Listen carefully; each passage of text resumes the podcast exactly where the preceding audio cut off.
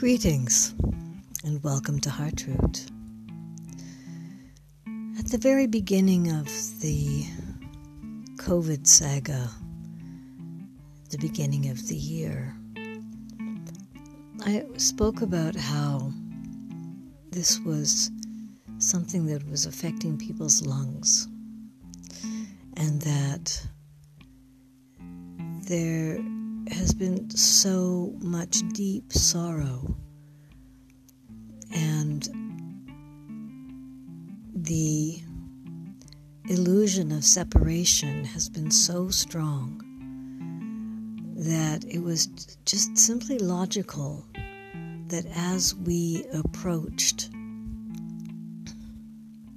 the shift of the ages, that we be forced into descending into the deepest wounds inside us. And uh, the deepest wounds in Oriental medicine are related to the lungs um, and the belly, the, the colon. The lungs being the masculine aspect of that um, that first phase of wounding, let's call it, that's called the metal element. Uh, I I think I went in depth into what that what that entailed at the beginning of the year, the metal element um, in the five element cycle of Oriental medicine, um, relating to the organs of the, the lungs and um, and skin, the entire respiratory tract, everything that that is contact with other people. the emotional, psychological, spiritual state related to this phase in the cycle is about is about the illusion of, of being separate. Um, is the wounding of feeling abandoned and not seen. The learning that we were all programmed with that being in a body means being uh, separate from everyone else. This is just so much what this year has been all about, don't you think? Um, at the time, I also spoke about how how we cover our anger. I mean, sorry, we cover our sorrow and and this all of the emotions that circulate around the illusion of being separate and alone. We cover that with with anger. Also, that um, the emotion that comes right after this feeling of uh, this certainty that we're alone and separate and different and apart um, is fear. How will I survive? And then we cover those feelings or we escape those feelings of fear and sorrow with with anger, with rage, and we give ourselves the illusion of power uh, when we escape the feelings of being um, alone and separate and afraid by moving into anger. Now, lately, you know, in the second half of this year, as as people have been getting really fed up, um, I've heard all kinds of different discourses about violence being okay. Um, rage needing to be activated and used in order to destroy the system um, that is unjustly suppressing us. Um, many people are talking about how anger can be good and anger can um, anger and, and righteous rage is is what we need now. But there is really a difference between rage that arises from fear and the certainty that that we are alone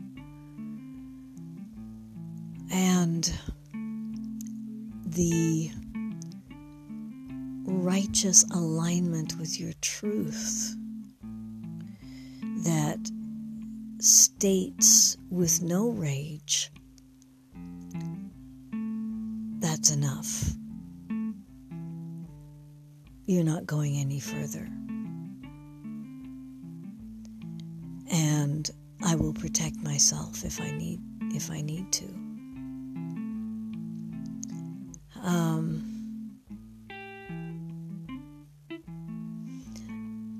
I was involved with a, a, group of people who were listening some, to some very, very horrible things and, and testifying um, to experiences that were absolutely horrific.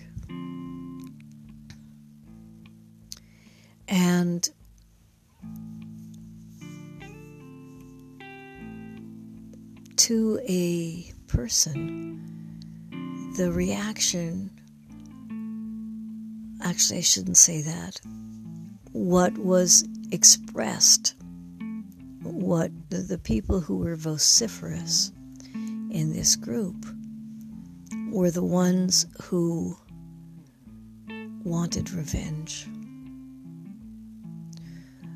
were the ones who were verbally imagining all kinds of torture on the people who had inflicted harm. And I needed to withdraw from this group um, because I, I felt that this was descending to the level of the perpetrators of the horrific things that that they had experienced. Revenge eats up the person who is vengeful, whether you actually get your revenge or not. It's not done once you, it's not over once you commit an act of violence. It's especially not over if you simply run a film of everything that you'd love to do to these people. If you run that around in your head over and over and over, it, eats away at you. There is a physiological difference between the rage that will engender revenge that that will inspire you into a hateful kind of violence that where you cannot see the person who has inflicted the harm and who you want to do damage to, you cannot see that person as a person anymore.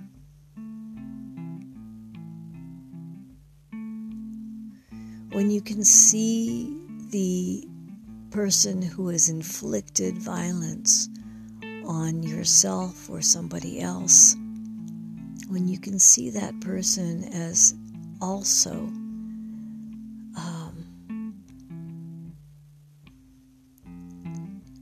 aspect of the divine. in your face for a reason, doing harm for all kinds of their own reasons. It doesn't mean that you don't act to protect yourself, to defend yourself, and to stop that person from doing what they're doing in whatever means you absolutely need to. But if you're doing it from a place of alignment with your truth, there is no, there's none of that same rage that, that demeans us and undermines our own humanity and and pulls us down into into lower frequencies. It may sound like a subtle difference, but it really physically feels very different. If anything, at this time, in the closing of this 12,000 year cycle, we have some mourning to do. the world is not going to be the same. Everything that we have known and upon which we have based our security, our identities, is likely going to change.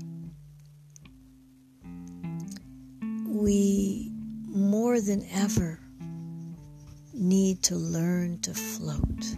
I've been saying this for so many years we need to learn to float, to be able to adapt in ways that are that are still aligned with our truth and re- allow us to remain in integrity and dignity. There's always ways. It may seem that we are trapped and in a corner where there are no choices. This is never true. There are always choices. This is a time for us to expand understanding of our creative abilities. It's a time for us to to release all of the limitations that we've believed in and that have kept us safe in a in a inside walls of limitation. It's time for those walls to crumble. They are crumbling. And what I wish for each one of you receiving this, receiving my words, is that you may pass through this transformation, through this time of change, with grace and ease. Let us wish this for the planet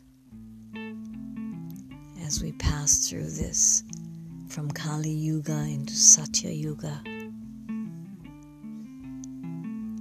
let us pray for grace and ease. Thank you for listening. Many, many blessings. If you'd like some support for your inner work, I invite you to go to patreon.com and to look for Heartroot. And there you'll find a variety of options. Um, at different different subscription levels with different tools that can help you uh, that can help support you in your uh, on your inner path many blessings again and until next time